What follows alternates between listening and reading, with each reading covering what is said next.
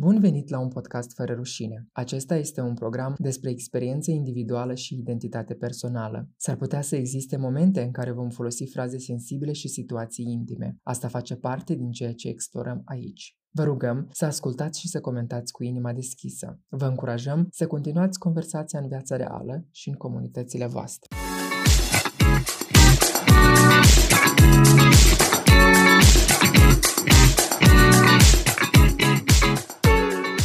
Salutare! Bine v-am regăsit la un nou episod de podcast. Astăzi îl avem ca invitat pe Leo.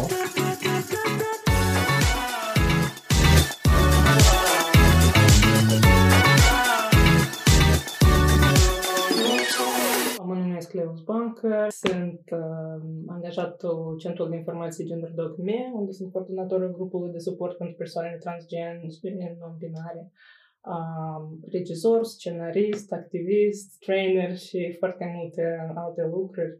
Așa că cred că pe parcursul discuției o, o să mai apară ceva, dar așa, foarte pe scurt, eu cred că așa. Sunt o persoană deschisă la dialoguri și, și pro, pronumele care le utilizez sunt eu. De fapt, asta vreau să te întreb despre pronume. Uh, e o temă pe care încercăm să o promovăm cât mai des în episoadele noastre. Fiecare invitat își spune care sunt pronumele lor. Prima întrebare o să fie uh, clasică, pe care o, o acord tuturor invitaților și sună în felul următor. Ți-a fost vreodată rușine de identitatea ta de gen sau orientarea ta sexuală?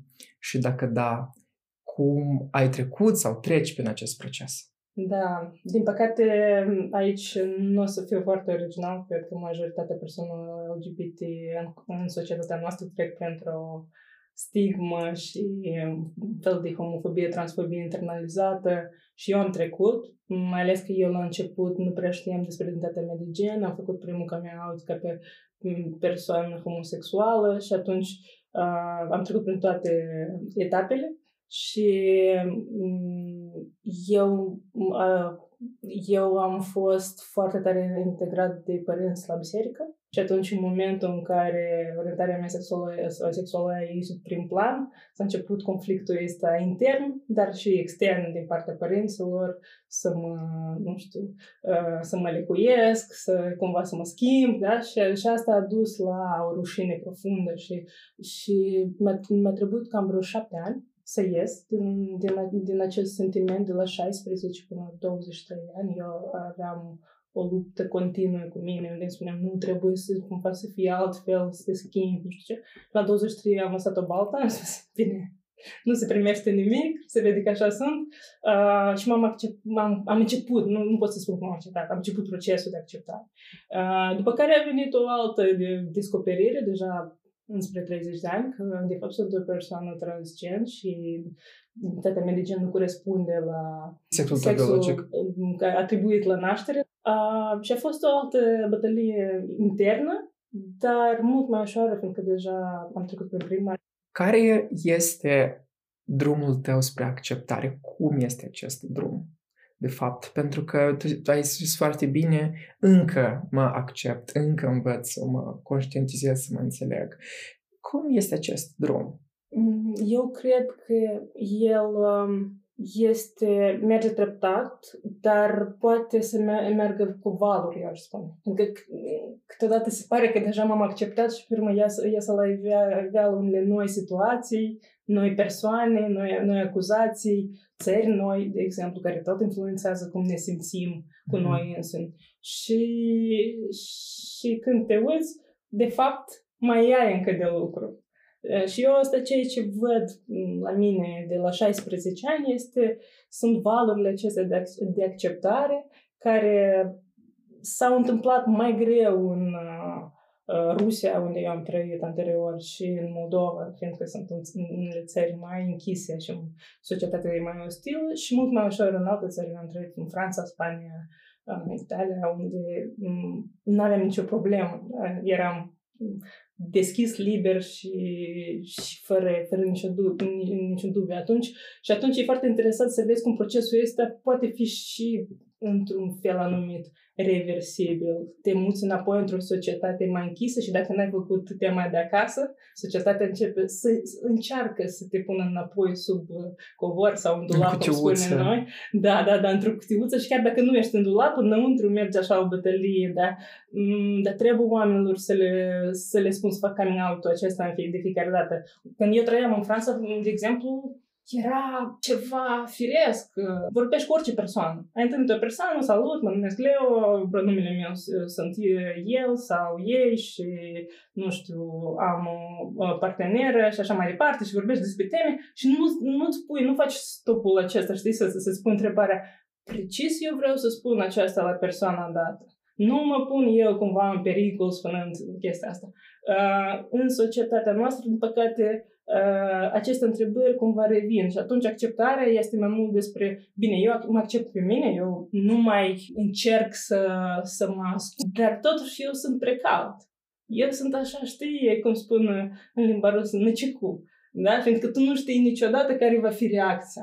Și stresul acesta rămâne, din păcate, asta ceea ce eu văd. Ce nu înseamnă că nu există acceptarea totală a persoanei. Tu poți să te accepti total, dar gradul de stres, eu cred că diferă dintr-o țară în alta. Eu personal, uneori, simt că am obosit să mai fac coming out-uri și să povestesc despre mine, despre drumul meu, despre parcursul meu și nu din simplu motiv că asta mă obosește mental sau fizic, dar pur și simplu pentru că simt că nu ar trebui să mai dau explicații. În același timp îmi dau seama cât de important este acest proces de coming out uh, pentru semenii noștri, pentru oamenii din comunitate. Cum crezi că uh, ar fi o lume în care n-ar mai trebui să facem coming out-uri? Mi imaginez perfect. Cum am zis, am avut și experiență și atunci când ai experiență poți să vorbești de experiment, experiență că aceasta mm-hmm. există, că mm-hmm. nu este ceva, știi, născocit sau fantastic. Uh, eu cred că trebuie să normalizăm uh, diversitatea. Este așa de simplu, se sună așa de simplu cum da. ieșim, normalizăm diversitatea și, și tot e ok, dar, dar este chiar simplu și în același timp foarte complicat, pentru că ca să normalizezi diversitatea trebuie să să ieși din uh, frica necunoscutului și acesta este ceea ce pentru societatea noastră cu un background uh, traumatic, uh, uh, sovietic, represiv și așa mai departe, este un lucru foarte greu. Ca să mhm. ieși din frică, trebuie să accepti că o ai majoritatea oamenilor trăiesc toată viața cu ochii închiși și nu o să, uh, o să mă prefac... Uh, că nu văd elefantul din prăvălie, da, de da, fapt. Da, da, castruțul, o să trăiesc castruțul și uh-huh. tot mhm. o să fie bine. Și în momentul în care trăiești castruțul, dar cineva alături trăiește deschis, uh, asta revoltă uh, oamenii. Fiindcă nu își pot ei singuri permite acest lucru. Și cu asta trebuie să lucrăm cu societatea. Fiindcă de schimbat este posibil, de normalizat este totalmente posibil și vedem asta în alte țări și funcționează și nimeni nu, nu a murit. ba, din contră, oamenii trăiesc uh, în acceptare, fericiți, fericiți si, mai de relaxați. Eu vreau să-ți dau exemplu Pride-ului. Uh, uh, un Pride uh, în, am trăit de trei ani în Strasburg. Și un Pride în Strasburg, în orașul Strasburg, este, merg, merg 5-10 mii de persoane pe străzi, nu-i, nu-i poliție uh, și oamenii uh, care merg pe drum și care pur și simplu au trecut pe, um, pe, pe lângă și n-au, nu se implică poate în, în, în marș, dar se opresc, îți dă de mâini, zâmbesc, tu vezi oameni de pe balcon care, care zâmbesc, oamenii văd, uh, sunt fericiți fiindcă cum salută fericirea altora și salută și diversitatea da? și vizibilitatea comunității. Uh, și da, și nimeni nu moare, nimeni nu, nu se uh, transformă în ceva ce nu este și așa mai departe. Uh, lumea acceptă că suntem toți diferiți și, și avem uh, drepturi egale, și drepturi și necesitatea să fim uh-huh. fericiți uh-huh. și din când în când să, să manifestăm fericirea asta de, de ce nu, da? Da, este destul de simplu, dar iarăși foarte frustrant și multă frică este în societate cum să dăm voie la cineva să fie fericit. Pentru că noi singuri nu suntem fericiți în fie. Tu ești fericit, ți nu-ți pasă ce cu altul. Tu vrei de fapt ca toată lumea să fie fericit. Dacă tu nu ești nefericit și vecinul este fericit, mm, aici începe invidia, începe frustrarea. Uh, frustrarea, пусть сдохнет коза другого тоже, ты же. Да, да, да.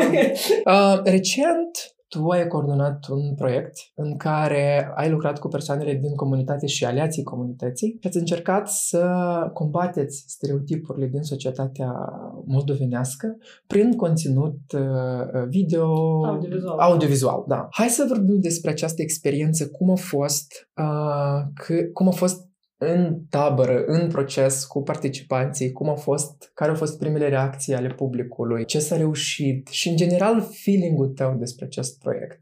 Da, eu um, recent am uh, revenit în, Re- în Republica Moldova și am revenit cu, știi, uh, Know-how. Uh, nu aș zice cu know-how, uh, exchanging of good practices, Mhm. știi? Când ai văzut ceva și vrei să aduci, vrei să schimbi și ai încă energia aceasta a schimbării și m-am gândit uh, că am scris un proiect uh, um, și la care m-am gândit, bine, care este problema care aș vrea eu să lucrez, care mi se pare că este importantă și este cumva la rădăcina tă- Tuturor. inacceptării și tuturor problemelor pentru comunitatea LGBT.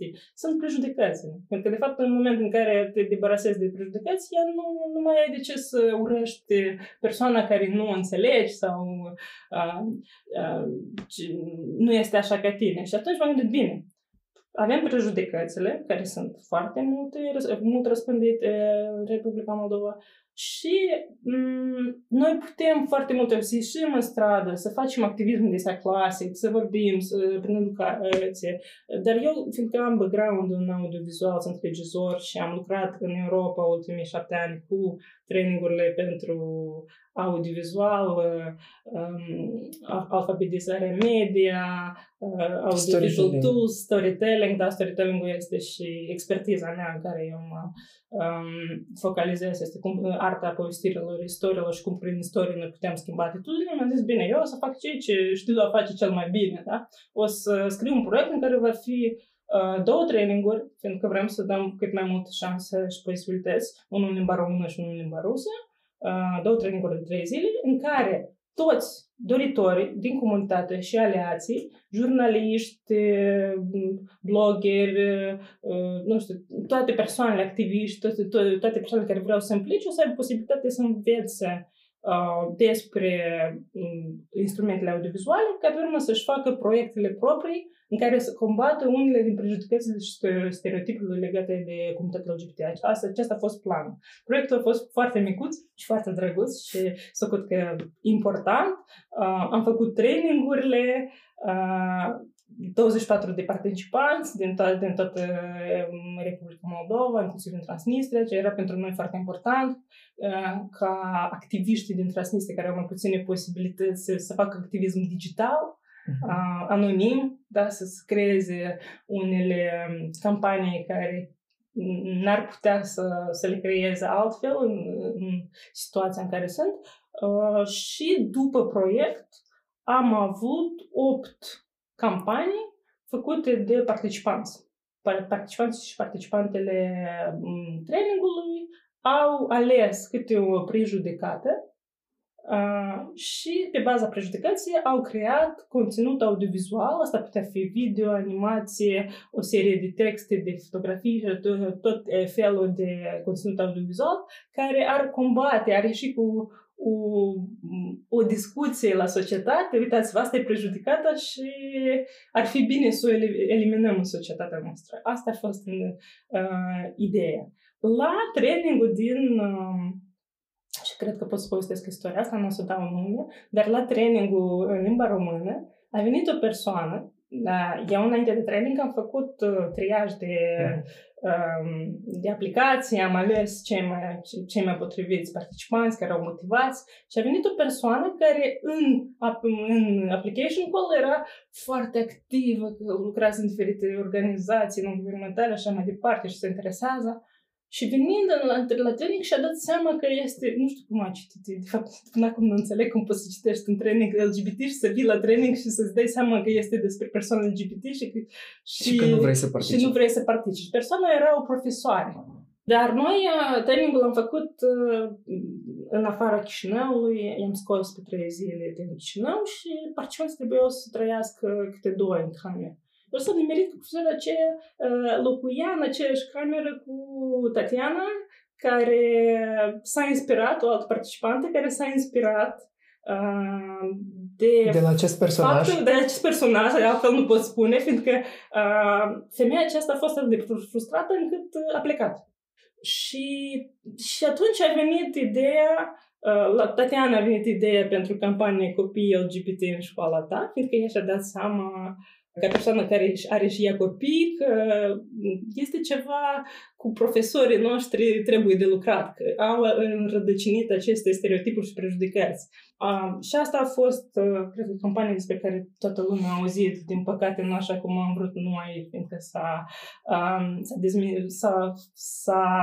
S-a făcut foarte s- multă propagandă. Da, s-a făcut foarte multă propagandă. S-au scos din context foarte La multe... cuvântul școală, da, da. copiii și școala, două cuvinte care au, tri- au triggerit homofobii. Da. Uh, dar eu vreau să menționez înainte de a vorbi despre um, finalizarea proiectului, vreau să menționez că au fost și șapte alte proiecte. Noi toate proiectele le-am pus pe, pe rețelele de socializare și proiectele acestea au fost numai puțin de importante. Da. A fost un proiect uh, părinți LGBT, despre cum este să fii părinte în, uh, în societatea noastră, să fii un părinte LGBT care uh, are copii și de, a fost un proiect despre rude, despre acceptarea fraților și surorilor, care se numea на твоей стороне. Foarte important, vorbim despre ce pot face persoanele, frații, surorile, persoanele LGBT ca să-i susțină. a fost un proiect, cred, în iubire, care vorbește despre faptul că trebuie să crezi și să nu te lași bătut de ce ce se întâmplă pe jur. Uh, proiectul uh, Love Love, despre poezie și despre poezie. Da, asta mi-a plăcut foarte mult, de fapt. da, da, foarte po- poetic și romantic și, și, și atrage prin cultură atenție că, de fapt, toți suntem tot un. Da, de fapt, într-adevăr, această campanie care a fost foarte bine gândită, Tatiana a avut uh, niște materiale, niște povești Uh, bune și a încercat să demonstreze cât este de important să susținem și să înțelegem copiii LGBT sau copiii care de fapt sunt niște adolescenți care încă cunosc lumea și se identifică și își creează personalitatea și identitatea, care a iscat foarte multe controverse a, țin minte că atunci când am început să citesc toate știrile făcute de unele site-uri, chiar și unele site-uri care se consideră corecte și echitabile. Pentru n-am verificat. Fact-checking-ul este important. Da.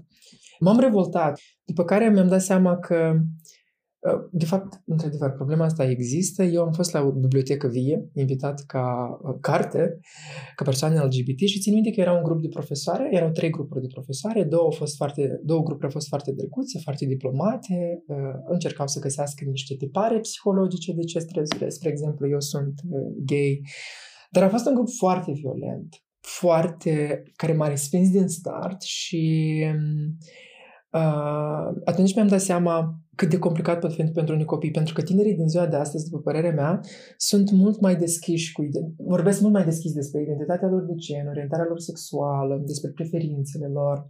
Și atunci copiii ăștia au foarte mult de suferit. Din experiența ta uh, de când lucrezi la Gender Doc, întrebarea mea ar fi, acești copii vin la Gender Doc, uh, vin părinții, uh, cum aflăm despre aceste cazuri și cum am putea să ajutăm mai mult, de fapt? Da, la Gender Doc noi avem uh, grup de suport pentru părinți LGBT și asta e foarte important, pentru că trebuie să înțelegem că în momentul în care copilul face coming out, părintele tot trece prin un proces, un proces de, de doliu, de uh, mhm. unele gânduri care părintele niciodată nu, nu și-a pus unele întrebări și am și are nevoie de, de susținere de sprijin, fiindcă multe ori părinții cred că numai copilul meu este așa uh, și se izolează. În momentul în care află că sunt alți părinți, alți copii și copiii trăiesc fericiți și nu le s-a, s-a întâmplat nimic, uh, trece și procesul acesta și încep să accepte. Așa că noi avem uh, pentru părinți, dacă părinții, dacă copilul vostru e, este LGBT, parte, face, face parte de comunitate uh, și ați aflat și nu înțelegeți, dacă este normal să nu înțelegi, fiindcă nu ai suficientă informație, puteți veni la Gender Talks, adresați la grupul de suport pentru părinți. Avem și un grup de suport pentru adolescenți, pentru că noi nu lucrăm cu copiii. Paganda face uh, foarte mult uh, mizând pe... Când spunem copii, din, uh, din start noi trebuie să înțelegem că în uh, legile în care, în legislația noastră, copiii sunt la vârsta de 18 ani. Noi toți înțelegem foarte bine că orientarea sexuală, identitatea de gen se manifestează în adolescență. În adolescență. Și în acest moment tu nu poți să stai și să aștepți când o să împlinești 18 ani ca să bați la poartă să, să, să ceri ajutor.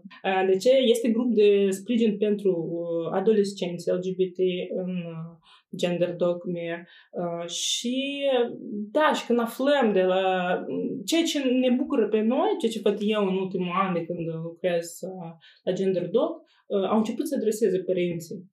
A, început să scrie mi se pare, sau, sau copilul meu mi-a zis că este transgen sau non-binar sau uh, homosexual, lesbiană și nu știu ce să fac. Și asta e foarte bine că se adresează, fiindcă noi putem să-i ajutăm, să-i ghidăm și în același timp ei pot să trimite copilul la noi. Sunt situații, clar, că majoritatea de situațiilor în care adolescenții singuri se adresează, fiindcă nu au uh, sprijinul acesta în casă, dar în orice caz noi încercăm să, să-i ajutăm, să le dăm informație și să creăm uh, un spațiu sigur în care ei pot să, să vină la la Centrul de Informare Gender Document. Avem întâlniri în fiecare lună, fiecare grup, grupul de sport pentru persoanele transgen, grup de sport pentru, pentru adolescenți, grup de sport pentru părinți. Odată în lună sunt întâlniri offline, unde oamenii pot să întâlnească și să simtă că nu sunt singuri. Cred că asta este cel mai, mai complicat și dacă vorbim despre adolescenți, situația care s-a întâmplat cu, cu Felis, adolescenta da. transgen, care Ah, din păcate, a plecat din viață. A fost o situație care, din punctul meu de vedere, ar putea fi rezolvată dacă avea să fie mai mult timp. Da? Mm. Mama ei s-a adresat la noi și a venit cu Felis la centru, fiindcă când a aflat despre centru, că este centru, că există, mm, dar a venit în februarie și uh, Felix s-a, s-a sinucis în aprilie. Atunci, atunci, în acestea două luni, era, cred, greu să scoți un copil care este în depresie și care a fost uh, victima bullying-ului uh, doi ani la rând, de la 14 până la 16 ani. Um, și cazul acesta este foarte tragic. Pentru mine personal este foarte dureros, pentru că eu o cunoșteam pe Fele și ea venea la mine în grupul de sprijin și am dobit aceste două luni și să creăm o legătură emoțională. Um, dar uh, în același timp ne arată cât de important este sprijinul acesta în adolescență. Pentru că din, între adolescent și adult este o diferență psihologică majoră.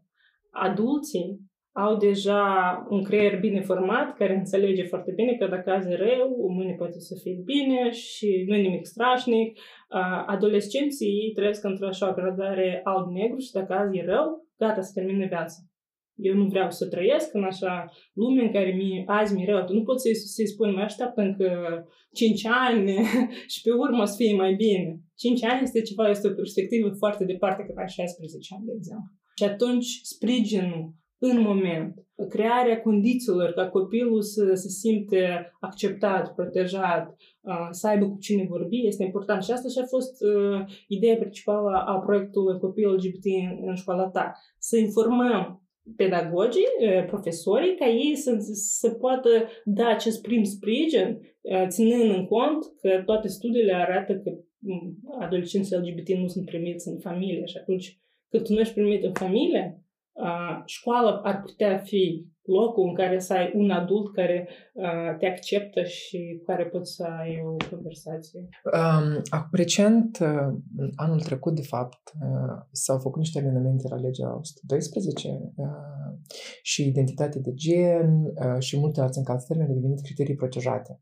Crezi că acest lucru va ajuta în următorii câțiva ani uh, și va schimba un pic perspectiva încât adolescenții, copiii să mai fie supuși acestei uh, neacceptări, discriminări în școli și ar putea să fie protejați uh, și chiar și comunitatea în general. Mai refer aici la persoanele transgen, persoanele non-binare.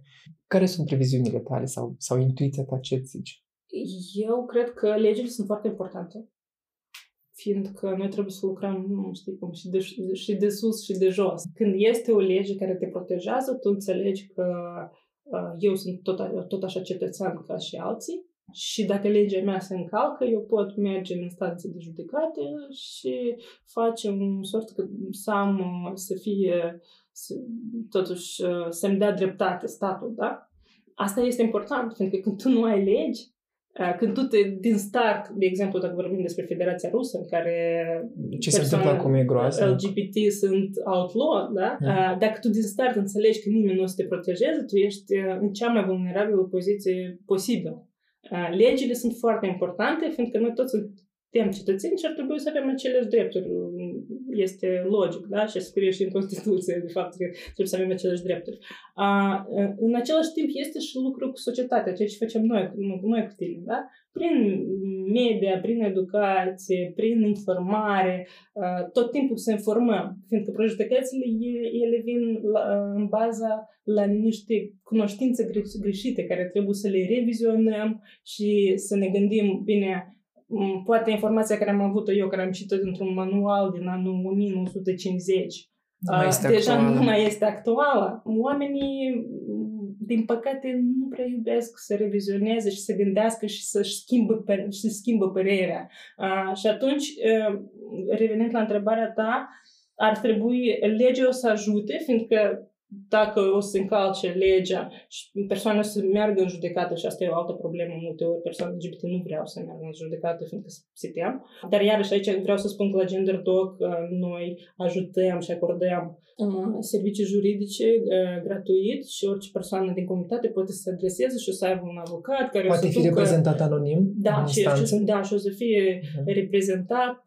nu trebuie să se implice, noi luăm cazul și mergem cazul instanței. Și asta e important. Și cât mai multe persoane se adreseze, cu atât mai repede um, o să înceapă să lucreze. Să funcționeze aceste legi, aceste amendamente. Da, fiindcă dacă nimeni nu se, se adresează, a, noi nu avem discriminare, știi? Dar, de fapt, noi avem discriminare, dar cazul e că oamenii nu se adresează și trăiesc asta cu, cu sine însuși.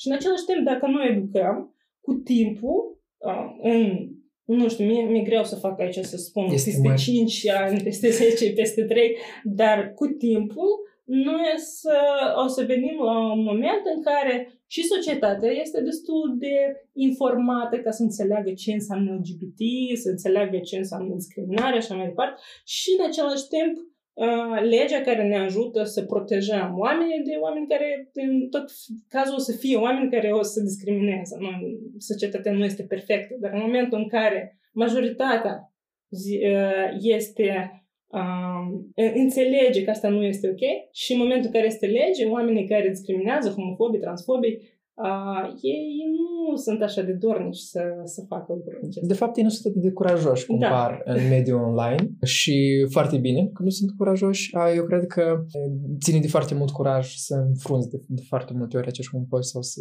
să le spui despre tine sau să te vadă. Pe final, aș vrea să discutăm despre lucrurile bune care se întâmplă în Republica Moldova, de care suntem fericiți sau împliniți că sunt, lucrurile mai puțin, lucrurile care ar trebui schimbate și prin comparație cu alte țări unde tu ai fost, pentru că știu că ai fost în mai multe țări, și din est și din vest și atunci cred că o să putem împreună să vedem o mică analiză, dacă să o numim așa, despre la ce capitol Republica Moldova stă foarte bine și ar trebui să păstrăm aceste practici și unde ar trebui să mai creștem. Deseori oamenii au așa o viziune pesimistă. Da. A, la voi cred că acolo în Moldova, fiindcă, nu știu, fac legătură cu Rusia sau... Cu, cu... trecutul nostru sovietic. Da, da, dar de fapt, bine, să compar cu Rusia acum nu are niciun sens, fiindcă mai, mai jos decât Rusia, nu știu cine mai, mai este în, în Europa, um, dar, um, dar și în comparație cu alte țări, mai ales dacă luăm blocul post-sovietic, uh, Republica Moldova nu stă așa de rău. Noi avem legea nediscriminării, uh, noi avem uh, legea de egalitate de șanse, de șanse da. Uh, și tot ar trebui să nu ne ajung două legi, dacă așa să vorbim global, uh, nu ne ajung ce legea pentru căsătorii, ca să avem căsătorii sau parteneriate. Și cred că asta ar fi un, un pas uh, foarte normal Uh, să înțelegem toată lumea, trebuie protejată juridic, da? Căsătoria uh-huh. nu este ceva despre uh, Dumnezeu, biserică și este un acord juridic între persoane care le ajută să, să fie o familie din punct de vedere juridic și dacă se, se întâmplă ceva, să, să poată gestiona ca o familie. Da. Adică oamenii, uh, persoanele homosexuale o să, o să trăiască împreună. Nimeni nu o să poată să, să, să, să, să spună nu, nu trăi cu, cu, cu iubitul tău sau, sau cu iubita ta, dar, dar în momentul în care trăiești împreună și nu ai aceleași drepturi ca vecinul tău, care are drepturi, da, și trebuie, um, nu înțeleg care, care este problema, da, aici nu, nu e nicio... Cred că aici ar trebui să adăugăm că vorbim de fapt despre accesul la moștenire, accesul în spital în caz de diferite boli. Spre exemplu, ce se întâmplă acum în Ucraina, foarte da. mulți parteneri nu pot să-și vadă partenerii care au decedat sau care au accidente sau chiar pe timpul COVID-ului erau aceste probleme. Sunt niște drepturi alimentare, pentru că imaginați, ar trebui fiecare să-și imagineze dacă, dacă mâine nu va mai avea acces la persoana iubită. Da. Cât de mult ar suferi și ar trebui să punctăm acest lucru. Căsătoriile nu sunt un moft al comunității, uh, sunt niște drepturi elementare pe care ar trebui să le avem uh, atunci când suntem într-o relație cu cineva și statul să ne protejeze și eu să pot liber să am acces la persoana pe care o iubesc, indiferent ce se întâmplă. Exact și apropo, revenind la campaniile, a fost, am avut și o campanie în cadrul acestui proiect, am avut o campanie care se numea Ilegal Legal, unde au fost și istoriile povestite din punctul de vedere de persoanele cisgen, hetero, cum te-ai simțit dacă ai fi în locul persoanei care nu are drepturi. Și a doua lege care nu avem și ar trebui să o avem este legea uh, despre uh, recunoașterea genului și schimbarea actelor pentru persoane transgen. Asta tot este o, o chestie, de fapt, pur formală, fiindcă nu uh, n-ar trebui să pese la nimeni că eu vreau să-mi schimb actele și să, să schimb numele sau pre, să schimb, să-mi schimb prenumele, să-mi schimb uh, uh, markerul de, de gen. Um, și, dar este foarte important pentru că când spun pur formal, eu spun, am în vedere că din punct de vedere juridic uh, nu este nicio problemă să schimbi uh, legislația în așa fel ca toată lumea să-și poată, să se poată identifica așa cum, cum simte. Uh-huh. Dar când noi nu avem această lege, persoanele transgen se confruntă cu situația în care uh, ele nu pot să-și găsească un loc de muncă, nu pot să-și cumpere un bilet de avion sau la tren sau bine, de cumpărat tu poți, dar în momentul în care vii și actele tale nu sunt conforme uh, ce, ce, ce vezi, cum arăți? Uh, asta este un stres enorm, asta e umilitor, asta duce la probleme cu poliția uh, și oamenii ani de zile, fiindcă în ziua de azi, din cauza că noi nu avem un cadru legal, uh, schimbarea actului este posibilă. Deja mai multe 10 persoane numai prin gender dog au schimbat. Noi nu știm Prin instanța de judecată? Da. Sau cum are loc procesul acum? Da, în ziua de azi procesul este că persoana vine la ASP cu un document um, cu un certificat uh, ca să-și schimbe actele și ASP, neavând cadrul legal, refuză schimbarea. Trebuie să dai în judecată ASP. ASP-ul va merge la apel și tot așa vom continua până la instanța supremă, unde deja am câștigat la Gender Talk, cum am zis, vreo 10 cazuri și persoana până la urma urmei primește actele, să-și schimbă actele, dar asta durează ani de zile. cum ar trebui să fie. Da? da. Vorbim de cum se face în alte state. Sunt mai multe opțiuni. Cea, opțiunea cea mai simplă ar trebui să fie, cum este în Malta și în unele alte țări în Europa. Tu vii, depui o declarație, eu vreau să-mi schimb markerul de gen, de pe bărbat pe femeie, de pe femeie sau de pe femeie pe bărbat, plătești taxa, primești un nou certificat de naștere. Simplu. Da, fiindcă eu mă identific așa cum mă identific. Și asta nu ar trebui, să asta nu, nu statul ar trebui să decidă. Statul nu poate decide pentru noi unele lucruri care sunt legate numai de cum ne simțim noi. Și asta ar fi normal. Să, asta e ceea ce noi ne dorim ca activiști trans, să, ca legea să se schimbe și să fie mai, mai ușoară, fiindcă, deja, cum am zis, nu este patologizant și asta o să, o să se schimbe, de asemenea nu este mm. deja în validare. Și practic acum cât are loc această schimbare, Republica Moldova va, va funcționa după sistemul vechi, îmi dau seama până nu vor fi semnate noi convenții. Am vrea să înceapă să funcționeze după sistemul nou. Asta ne dorim și încercăm mm-hmm. și negociem cu, cu persoanele care, care ar putea schimba situația, fiindcă noi trebuie să mergem, să avansăm spre bine, dar nu să, să retrogradăm și să nu, noi să, o să așteptăm o să, și o să uh, luăm certificate care deja nu au, nu, nu au niciun rost. Ar trebui să fie, am venit, am depus cererea, la ASP am primit uh, pașaportul nou. IDNP-ul nu se schimbă, fiindcă de câte ori noi la Gender Doc facem și traininguri pe SOGI, orientare sexuală și identitate de gen, fiecare dată, la fiecare training, vine cineva care zice Păi o să fie toți, o să fie diferite escrocherii, oamenii o să, păi dacă o să le dăm voie să fie din bărbați în femei, din femei din bărbați, ce o să întâmple cu noi? Primul rând, oameni dragi, procesul este foarte complicat și ca să faci acest pas, trebuie să fii foarte bine convins că vrei să-l faci, asta este greu, și nu schimbă nimic în relațiile tale cu statul, fiindcă IDNP-ul nu se schimbă.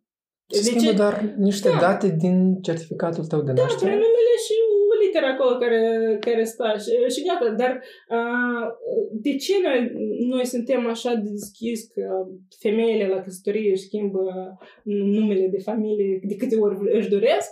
În momentul în care vrei să-ți schimbi prenumele sau uh, markerul de gen, este o problemă și în Republica Moldova chiar este problemă să schimbi prenumele. Eu am aflat că am dus că am vrut să, să, încep, să încep procedura aceasta și, nu știu, tu știai că în Republica Moldova tu poți schimba prenumele numai o dată în viață. Da, știam despre asta.